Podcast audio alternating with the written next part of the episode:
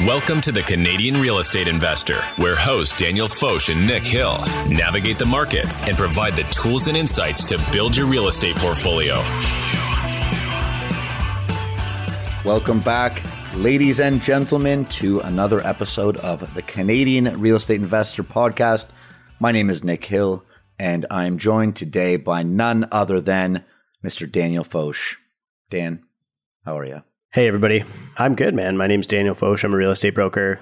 I am trying to be representing investors all over the country of Canada. And you can find me on lots of social media. Maybe just Google me and find me on whatever your favorite platform is. I basically have made it my full time job to be talking about real estate. Yeah, dude, you've got like four full time jobs, but the good thing is they're all real estate related. That's that's kind of like me as well, and I feel like you can be a busy person, but it's a lot easier to be busy when all of the roads kind of lead back to one spot. So yeah, it's true. I never really got like fully grasp the whole being busy thing. Like, well, I mean, I am busy a lot of the time, but I think it's like an unhealthy perspective to, to use that as a metric for success. I think it's important to not be busy too. Totally, totally. And to be honest, hey, that's essentially without getting too off topic here. That's why I'm doing real estate. That's and I think that's why a lot of investors look to real estate is it's something that you have to put a ton of work in on and be very busy for a while, but eventually, you know, you stop working in the business and start working on the business and then that business starts working for you eventually. But Anyways, we've already digressed a minute and 20 seconds in. Yeah, I mean, it's the type of asset where you can actually quantify the inputs and outputs of it and gradually, like, if you're investing in anything else, it's not as tangible. So it's not as easy to, when you're putting things into it, it's disconnected, right? It's just dollar cost averaging cash into something or whatever. Whereas real estate, you know, it feels like work. You can build sweat equity into the investment, right? If you're going to do stuff there or managing relationships with tenants or whatever. And then, you know, you gradually progress towards the point where 10, 15, 20 years go by and you've got a cash flowing portfolio and a retirement strategy. And so I would agree with you. I think that's what attracts people to the real estate asset. What are we talking about today, Nick? We are talking about a question that is probably on a lot of people's minds. And the reason I think it's on a lot of people's minds is because I've been having more conversations about this than almost anything else these days. I've been seeing it in the news, it's all over the place. And it has to do with mortgages. Surprise, surprise. Everyone's interested in mortgages all of a sudden as interest rates continue to go up. So today we are going to be looking at fixed versus variable. Question almost all Canadian homeowners or, or would like to be homeowners or, or investors are asking them. So what we're going to do is we're going to start it off with a little bit of history of how we came to have the current mortgage system that we do now. We're going to look at the two main types of products, which is of course fixed and variable talk about the pros and cons of each. And then Dan and I are going to have an open discussion about what products are best for what people, what we're advising our clients to do, what we're doing, and just kind of a general take on both of those products. Did I miss anything there, Dan? No, I think we're good. So why don't we just get started here on a history of mortgages in Canada? The the word comes from the old French word mortgage, which literally means death pledge from mor, which means dead, and gage, which means pledge. One of the earliest accounts of mortgage law stems from ancient India in the form of the Code of Manu, an ancient Hindu script that rejects deceptive and fraudulent mortgage practices. And you often hear this come up in a lot of religious texts, the concept of usury or money lending actually being a sin in a lot of history. Well, let's leave the religion out of it for now. And I did think you were going to go. What is that? Isn't that topics topics for the first yeah, dates yeah. or whatever they say? We'll, religion, politics. We'll keep that to the first dates. I thought you were going to go back. You you always bring the Latin into this, and I was really hoping you were going to have a Latin word here. But wow, I guess I think I don't know anything about Latin or words that come from Latin, but I think that's like the old French mortgage would also be a Latin rooted. So the word, French so took it from the pretend Latin. I said yeah, Latin there. there. We go. Okay. Yeah, something. Like, well, I think so. Aren't they all Latin based languages? well, here we go. Getting out of scope here. So the ancient Greeks and Romans back in their civilization simply borrowed from these concepts started back in ancient India. The Romans adopted the concept of debt security by assigning the possession of a property to the creditor while the debtor remains in control of it until the debt is repaid. These historical influences continue to have an impact on society who adopted money lending practices, including the English common law that took advantage in all forms of the money and lending business that we know today. Yeah, and, and basically, you know, this ultimately became like almost like a feudalism, right? So the mortgage industry dates back hundreds of years and such that back then I don't think there was instrumentation like we have today, like mortgage documents, but basically people who owned all of the land were lending it to you in the form of labor, right? So there was you were able to earn a plot of land. And this evolved from a simple repayment plan to a much more complex financial transaction that we have today. And in many cases, you know, transactions that are built upon these things, mortgage backed securities, et cetera. Yeah, and I found this next piece really cool here as well. So, mortgages originated in England when people did not have the resources to purchase land in one transaction. Sounds familiar. Buyers would get loans directly from the seller. No banks or outside parties were involved, unlike today, where purchasers were not able to live on the land until the entire amount was paid. And if they failed to keep up with payments, they would then forfeit their rights to the land as well as any prior payments made to that seller. So, the coolest thing about this piece is essentially everything back in the day was a vendor take back. Yeah, I mean, it is kind of interesting. And I guess, like, given that this whole concept originated in England, it makes it a lot more easy to understand why all of the Commonwealth countries are so obsessed with housing and credit and asset bubbles. Another very good point. Yeah. Yeah. By the 1990s, most mortgages involved long term loans where only monthly interest was paid. And this is actually interesting. I just learned this when I was watching a video from Steve Karish about he was doing the Lendlord platform review as well. So Lendlord, you know, they're working with a lot of people in the Canadian social media space in real estate, but that a lot of loans in the UK are actually interest only. So you're not actually paying principal down. Anyway, so the borrow saved towards repayment of the original sum. So you, you could almost pay down the principal on your own schedule, but you're just paying interest. Major world events like the Great Depression of the, the 1920s and two world wars led to many borrowers being unable to repay even the interest on a property. And that was how, and many lenders carrying a loan that was not secured by the value of the property. So this is kind of where we started getting into the registration of these mortgages on title and also into amortization, which is another word that comes from the Latin mort, which is about being dead, ah, right? Yes. There's too much death. There's too much death uh, involved with the mortgage terminology here. Well, you just like call it, try and apply some like Call of Duty, like gamer hype motivation, like kill that mortgage. Oh, that's good. Okay, so yeah, so this resulted in the introduction of more long term amortized mortgage that repaid some of the principal and some of the interest on each month. And that payments started to be fixed for 25 years or more. So we start to see back in the early 20s, 30s, and 40s, we start to see a resemblance of more of the system we know today. Yeah, I think there was actually periods of time where I think it was like in the 80s or 90s where you could get up to 40 year amortizations and 0% down. And on that note, you know, the Canada Mortgage Housing Corporation or CMHC was created in the 1940s, 1946 to be exact, to administer the National Housing Act, and today sells mandatory mortgage loan insurance when the buyer is putting less than 20% down. So these are called high ratio mortgages. So you have a low equity position. And legally, based on the Housing Act, in order to eliminate systemic risk, these loans have to be insured mortgage loan insurance compensates lenders when borrowers default on their mortgage loans. It also, a lot of people don't know this, compensates for equity loss in those situations. Can you unpack that a little bit? What do you mean by they account for equity loss? So if the borrower is in a negative equity position and is forced to liquidate through a power of sale, basically if the lender has to kick them out of the property and sell it because they've stopped paying their mortgage, then the insurance also covers a negative equity position.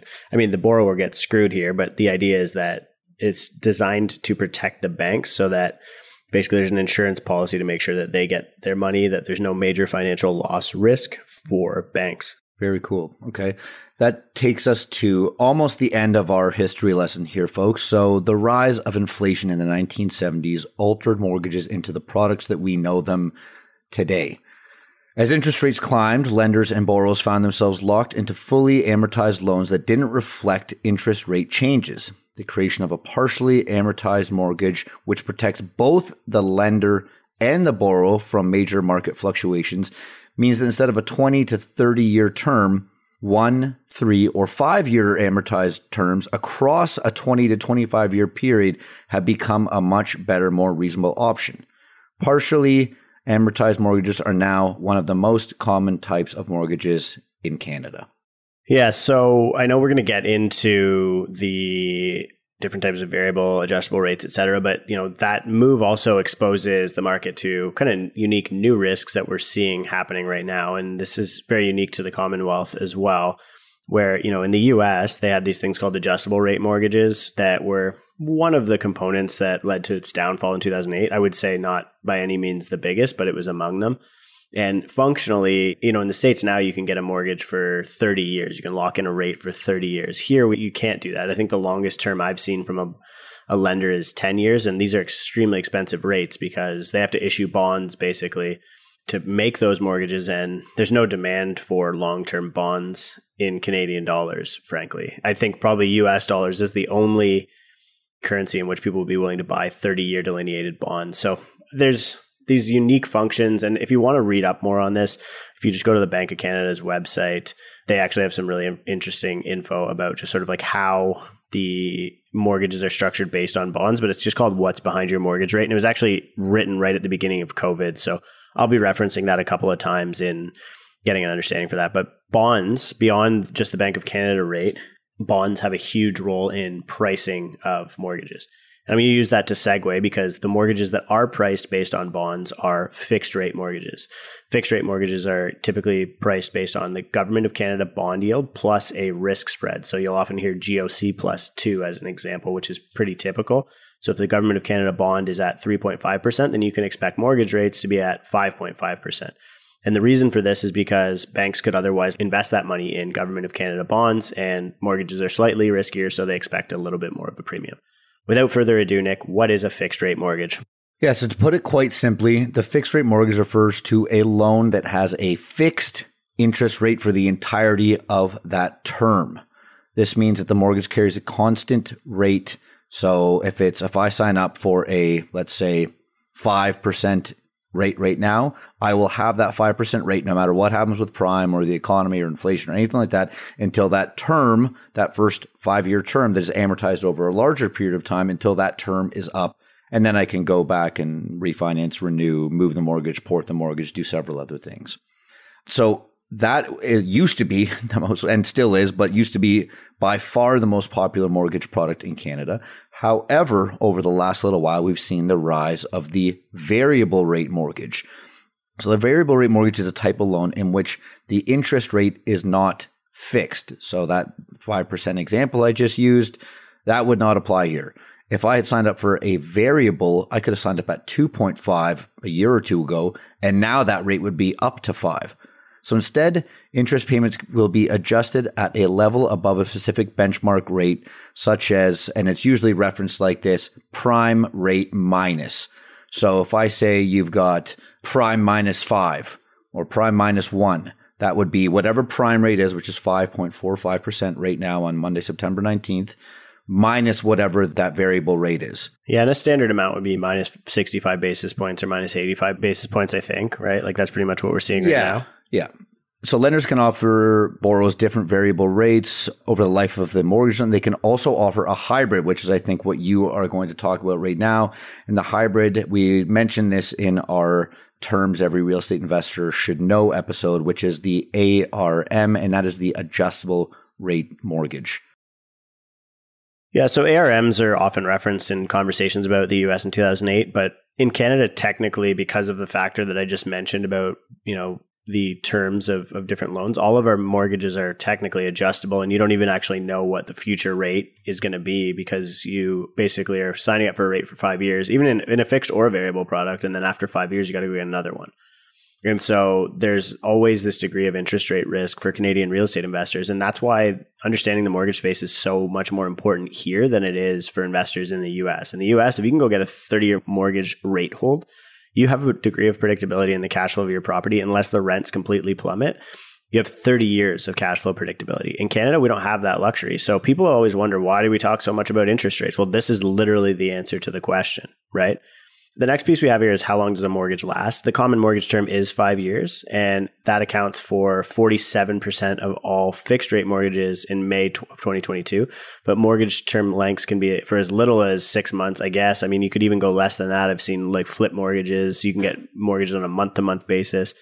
and as long as 10 years 10 years is the longest i've seen a rate hold just for comparison's sake like present day 5 year fixed would be in the 5% on the posted rate and a present year 10 year fixed is going to be like in the 7% so or sixes, let's say high sixes probably. And I think that it's important to get an understanding for that because the bank is communicating what they think the average interest rate is going to be for that period of time. So it's also another interesting thing to look at based on how banks are actually forecasting on their own book what their capital cost is going to be. Yeah, totally. And and you know, you'll see the shorter term mortgages they will have lower rates, right? Well, longer term will have higher mortgage rates. I think that's that's pretty obvious. Many Canadian mortgage lenders offer special and attractive mortgage rates for those 5-year mortgages due to the popularity. In 2020, the Bank of Canada found that 80% of all mortgages were short term mortgages with terms ranging from two to five years. And I think, you know, I should have pulled this stat before we got here, but I believe there's a crazy stat like the average Canadian moves like every three or four years or something like that. Yeah. Yeah. I think it is. The average is three years. Which is crazy. So I just wanted to pause here for a second. We're, we're about maybe just less than halfway through. And I wanted to just remind everyone that we're going to be keeping this conversation high level just a high level look, a bird's eye view at what fixed and variable mean. We want you to get an understanding for that. We will do many more episodes where we start to unpack the wonderful world of mortgages and all the good things that come with it because you're going to hear some stuff like again short-term mortgages renewals refinances government bonds bond yields HELOCs second mortgages high ratio conventional mortgages amortization insured uninsured alternate lenders private money and more so that's a lot to remember. It's a lot to jam pack into one episode here. So, Dan and I, I think our goal here was to take a high level, provide an understanding of what fixed and variable are, do a little bit of a comparison, and then kind of have an open discussion about which ones we like for which end user. Anything else, Dan? I, I just I wanted to throw that there because I didn't want I didn't want to rush past all these terms without providing some light that we will come back and start to unpack them a little more. Yeah, for sure. I think that that's a good summary of the remainder of the ground that needs to be yeah. covered in this space. But I mean, look, our goal here is I think we are gradually getting tighter and tighter with the topics that we're going to be talking about on the podcast and getting a little bit more granular with the analysis. So we will start covering very specific topics and you're going to see some headlines that are coming up for episodes of the podcast of different little tools that we're going to explore very specific issues very tightly. And this is the most important question in, the space right now that I get asked this question multiple times a day by people in the media who want me to opine on it in writing, by individual investors who want to know what I would be doing in my own personal situation. And so I really want to unpack exactly the things that you need to be thinking about when comparing fixed versus variable. So if you're comparing a variable rate and a fixed rate mortgage at the same point in time, a variable rate will almost always be lower than a fixed rate. There was a period of time just recently where that wasn't the case. And if you want to get an understanding for the correlation between the volume of variable rates and the pricing of it. I reference this document a lot, but Residential Mortgage Industry Report by CMHC, they release it on a quarterly basis. You can see in it's typically figure 1.2 increasing discounts on variable rate mortgages continue to boost borrowers interest in these rates. And this is a chart basically showing how we've almost got to between 50 and 60% of all new originations are in the variable interest rates and so the spread between the fixed mortgage rate and the variable mortgage rate or the difference is what really drives people's attraction to those rates. The one thing that I think that we're learning now in watching the market unwind as a result of sensitivity to these rates is that the risk tolerance is probably the more important component that isn't being considered here. So, historically, Nick, what do you think variable rates are? Yeah, I mean, historically, they have always outperformed fixed rates. Now, I want to step aside from the notes for a second here and say that, you know, I've seen this argument a lot on on social media these days, Twitter especially, where people are a little little more cut and dry than they are on other social media platforms that it doesn't that's not essentially an excuse or a reason or anything of that nature. It's oh well you know historically it's performed. Okay well history you know history plays a huge role in this but at the same time just because something historically has performed better that doesn't mean that it's not going to make it very difficult for the next one to two years, or that a lot of people aren't going to be suffering when they chose a variable rate two years ago or a year ago and they shouldn't have. So that aside, yes, historically, historically variable rates have always outperformed fixed. You know, back in, in early 2020, uh, the low interest rate environment drastically increased the popularity of the variable rate mortgage where most Canadians, much more than half, had been looking at the fixed rate as kind of their go-to. So the variables have, if you're in a funny spot right now because variables are drastically higher than they were, and we can still see them going higher as the Fed and the BOC continue to raise rates. But at the same time, since variable rates are always going to have an already priced in discount against fixed because variable rates have to be that better choice if interest rates don't move at all. Variable rates will also be a better choice if interest rates only increase slightly and, you know, later on that'll be much better in your mortgage term if and when they do come down. I only say if because I don't want to, you know, they will come back down. But when they come back down, you'll probably be happier that you had that variable. Yeah, I also think that, you know, yeah, you do get the exposure to the risk that the rates went up, but in, you know, if somebody took a record low variable at the beginning of COVID or let's say early 2021, they got a year of record high principal paydown, right? Because they were paying such a small portion of their mortgage towards interest. And then depending on what type of monthly payment they were on, so there's a static payment or a variable payment, which I'm about to explain, they would either be paying more interest added to the payment or they would be paying more interest as a portion of the payment and gradually their amortization or the amount of principal they were paying down the amount of equity that they were getting into their property was slowing. So over the next couple of years, they're now going to be at a disadvantage by comparison to a fixed borrower, but you did get that huge advantage at the beginning. So understanding the actual mechanics of it is an important piece of the puzzle because a fixed payment is in a lot of cases going to be significantly higher than a variable rate payment. So let's just get started on this sort of broad discussion here, Nick.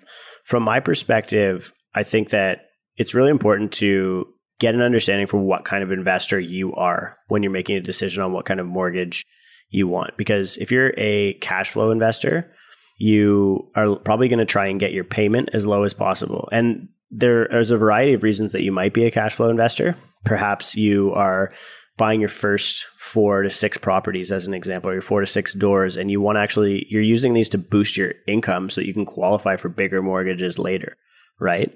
And this is something that we'll often advise in portfolio strategy. To be honest with you, this is probably 80% of the advice that I give to people when we're starting from a ground up portfolio. And we're going to do an episode on starting from a ground up portfolio is go get as many doors as fast as you can so that you can become on paper a professional landlord. And then when your lender underwrites you on deals, seven, eight, and nine, they're using all of your rental income to qualify you for the, your next mortgage. So your buying power increases because you're an investor. It doesn't get decreased because you're an investor. And so if you're a cash flow investor, which you should be, to be honest, for the first couple of deals, you're always going to be looking for the lowest payment. And in, in a lot of cases, we were seeing people getting into, and I wasn't advising people to be cash flow investors in, during COVID, but in a lot of cases, when people were going for the cash flow, they were getting into static payment variable rate mortgages. So these are mortgages where you have the degree of predictability like a fixed and you have a static they call it, but it's a fixed monthly payment, but your rate is variable. So you're buying a rental property, you know your mortgage payment is going to be $2,000 a month, you know it's going to be bringing you $3,000 a month let's say in income until your rate climbs too much where you get hit your trigger rate, which we've done an entire episode on, then you know that you're a $1,000 cash positive, let's say, you know, assuming there's no other expenses. And so you get kind of the benefit of both. You get the cheap rate, but you also get the predictable cash flow. And you're not, you don't really care that much that as the rate climbs, you're, you're paying down less principal because you're not buying this asset to get principal pay down. You're buying it for cash flow, right? You're buying it to show that you have that $1,000 per unit or per door per month so that you can boost your qualifying income as an example. So, what are the couple of different types of investors and what kind of mortgages might they use? I would say there's cash flow investors, there's principal paydown investors, and there are probably capital appreciation investors, or I would what I would call speculators personally. What do you think, Nick? Like just from there, and why did you choose the mortgages that you have? Like I just sold my property that had my the one static payment or sorry variable payment variable mortgage and it wasn't because it put me in a bad position but the reason i chose that mortgage was because i knew that i was likely going to sell that asset at some point in the future and that payment that variable rate was open right and so that gave me the flexibility to sell the asset with a limited prepayment penalty yeah, let me answer your question first, and then we'll get to the penalties because I think that should play a large role with investors, and, and they should know what those penalties are, and that that'll determine you know who your mortgage broker or, or bank or whoever's doing this with you. So you know what is what does this mean for investors? Well, I totally agree. I think just like Dan said, you almost got to reverse engineer and figure out what kind of investor you are. Like when I'm talking to my clients about this, I know my clients, you know, I'm going to be giving extremely different advice if it's Mr. and Mrs. Smith with their three kids and they're looking to purchase their forever home and, you know, they're in their mid late 40s and their kids are, you know, in teens or whatever. I'm going to be giving them a whole bunch of different advice than I'd be giving a first time home buyer. Then I'd be giving a person who's trying to buy their third or fourth duplex. So I think it, it is totally subjective, fixed versus variable. Another thing you have to remember with fixed versus variable is yes, there's historical data that that puts variable as the winner. But I've been talking to a lot of people that sure wish they had fixed because it doesn't matter. They're not worried about the, you know, a couple hundred, a couple thousand, or even tens of tens of thousands they might save. They're worried about what their payments are going to be doing next week, next month, six months from now, as we're in this rising rate environment.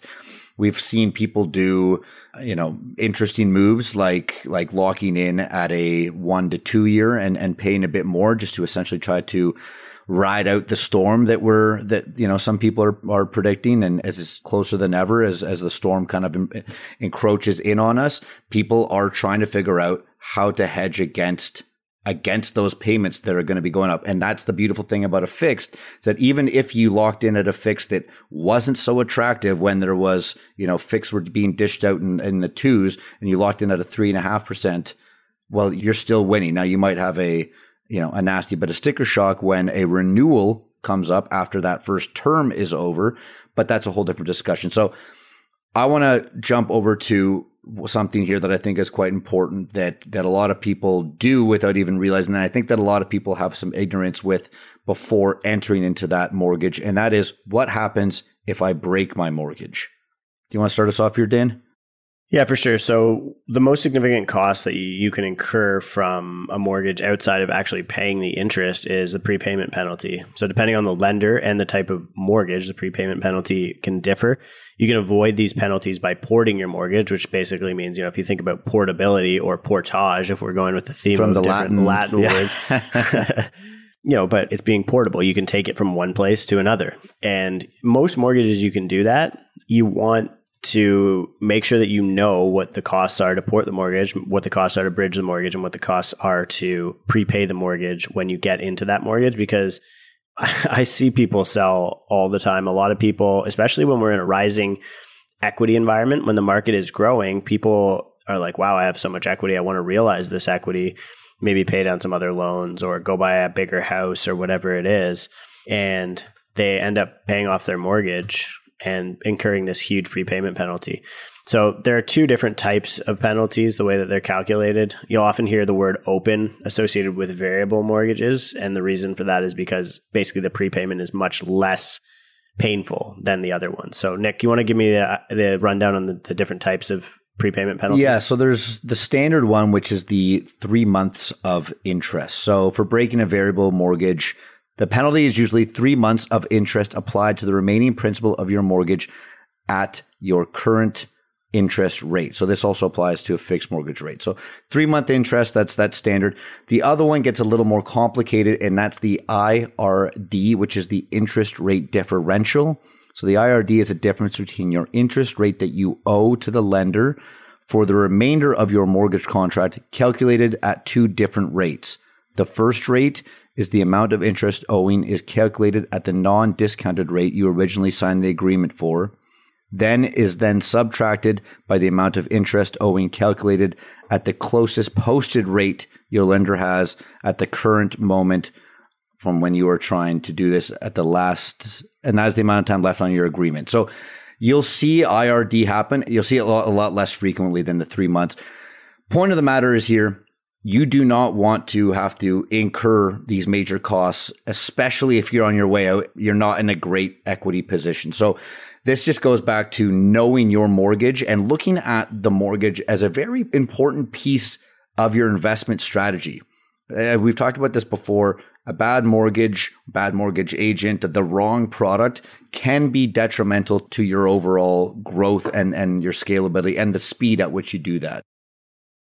I think that you know you can actually apply real economic theory to this. There's something called the liquidity preference theory. Uh, liquidity preference theory is a model that basically suggests an investor should demand a higher interest rate or premium on securities with long-term maturities that carry greater risk because all factors being equal, investors prefer cash or other highly liquid holdings. So one of the other advantages to the fixed rate mortgage and one of the or sorry the variable rate mortgage and the openness of the variable rate mortgage. And one of the reasons that you're able to get a more competitive rate is because you're not getting that risk of being stuck in the mortgage. And so banks are applying this liquidity preference theory when they're making these mortgage products for you. And this is actually comes from john maynard keynes theory. I think it's uh, general theory of employment interest and money which is like a 1936 text still very applicable to, to modern day economics.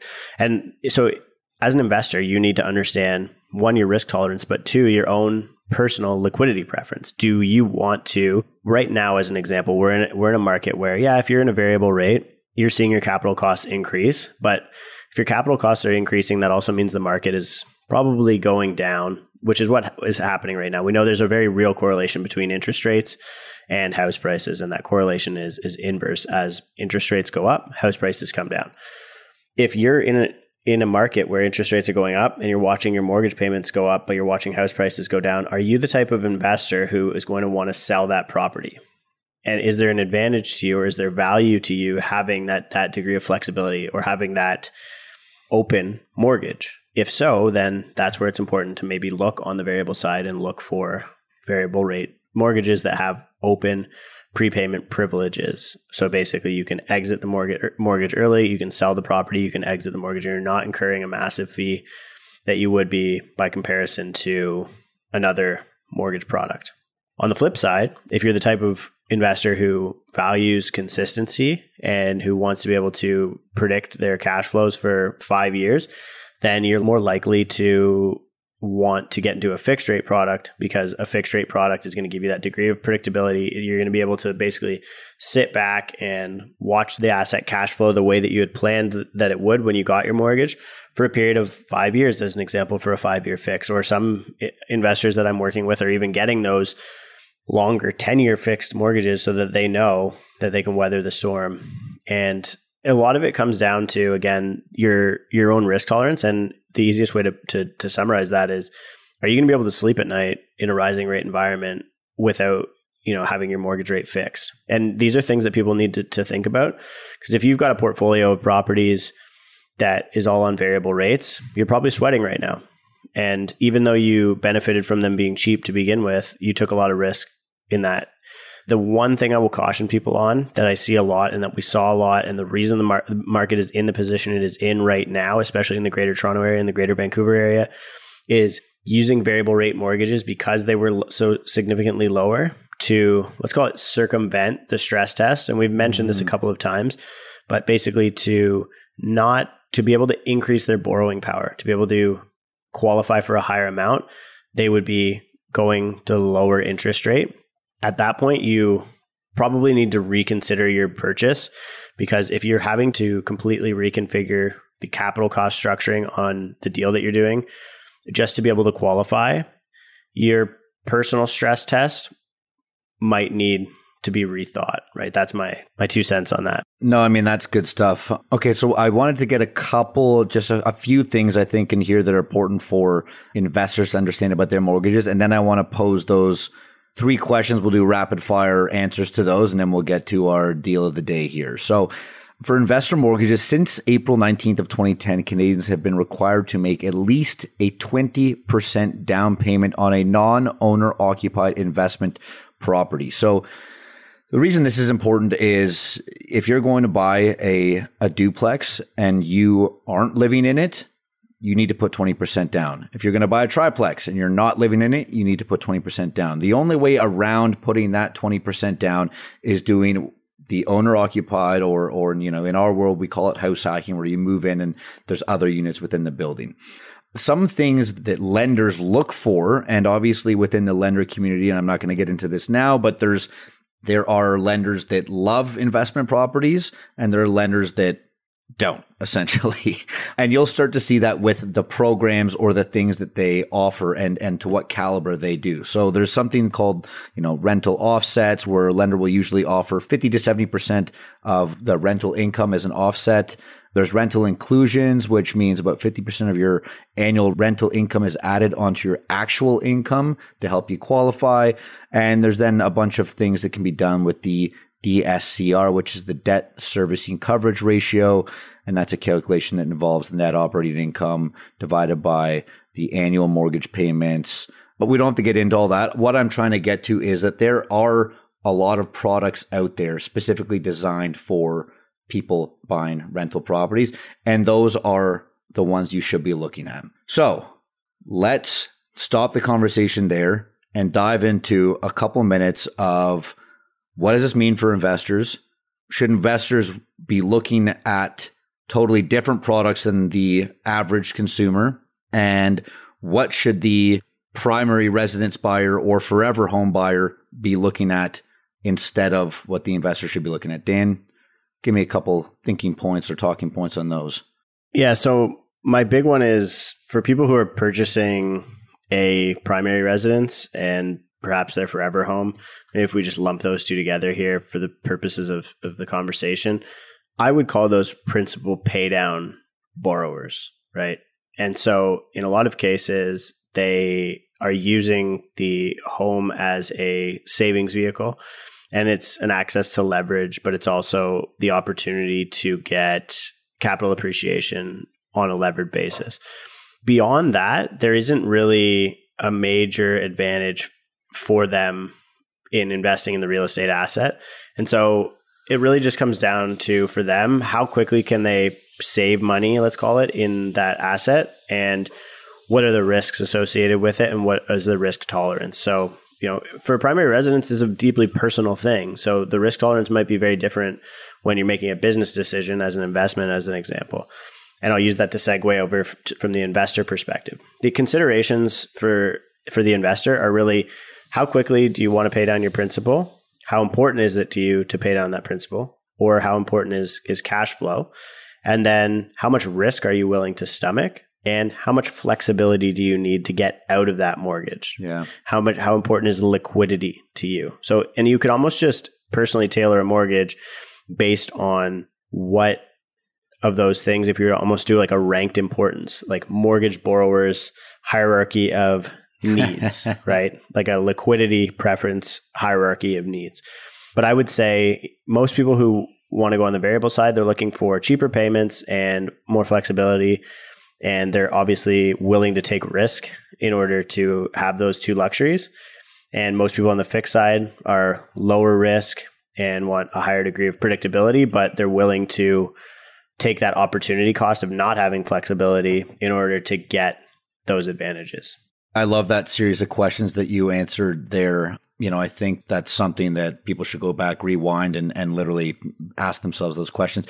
I'm just going to, maybe at the risk of repeating what you said, keep it super short and simple on my end and say for investors, it should always be a business decision. So look at what kind of business you want to run and work with your broker and choose the right mortgages accordingly because they can be different for each property. But the best thing that you need to, the thing that you need to do most is leave the emotion out of it, which goes to you know the primary residence and the forever home buyers obviously a much more emotional decision probably a less risky decision so if i had to advise you know a primary residence or a forever home buyer i would more likely be advising them fixed than than i would ever advise an investor to go fixed even though some investors like to do that because that's just the the type of investors they are so it really comes down to knowing yourself and knowing what kind of business you want to run I think that's a good place to stop the conversation there. As we said, we will definitely be coming back and covering more of the mortgage world because there was about 10 terms in there that probably need to be unpacked and explained. But we'll come back to those on another episode. We have got a pretty sweet deal of the day today. And so sweet. I think you just dropped your whole podcast. I, I just setup. dropped my phone scrambling to look at it. So ignore that. So sorry. I'll give them the summary here. So 323 9th Street in Humboldt, Saskatchewan. MLS number is SK900751 on realtor.ca. So if you're Googling it, pretty sweet property, gross income of what, 24,480 four suites. So it's a fourplex for, did I give you the price? $189,900. So that's literally $47,250 a door. That's like a parking spot downtown Toronto. Yeah, actually. It's got two bachelors, one one bedroom and one two bedroom. All the windows were redone in 2019. New boiler, hot water tank, on-site parking. One unit has in-suite laundry. It looks like a pretty sweet building. Yeah. It was built in 1910. It's been on the on the market for 85 days, so it's probably selling at or close to asking price. I think I have the, the metrics here. So I ran based on the gross income that it provides. You'd be able to purchase it at asking price for a cap rate of 10.79%. Cash on cash return on that, if you're putting 20% down, as we mentioned in the mortgage episode, is 27.73% cash on cash in year one.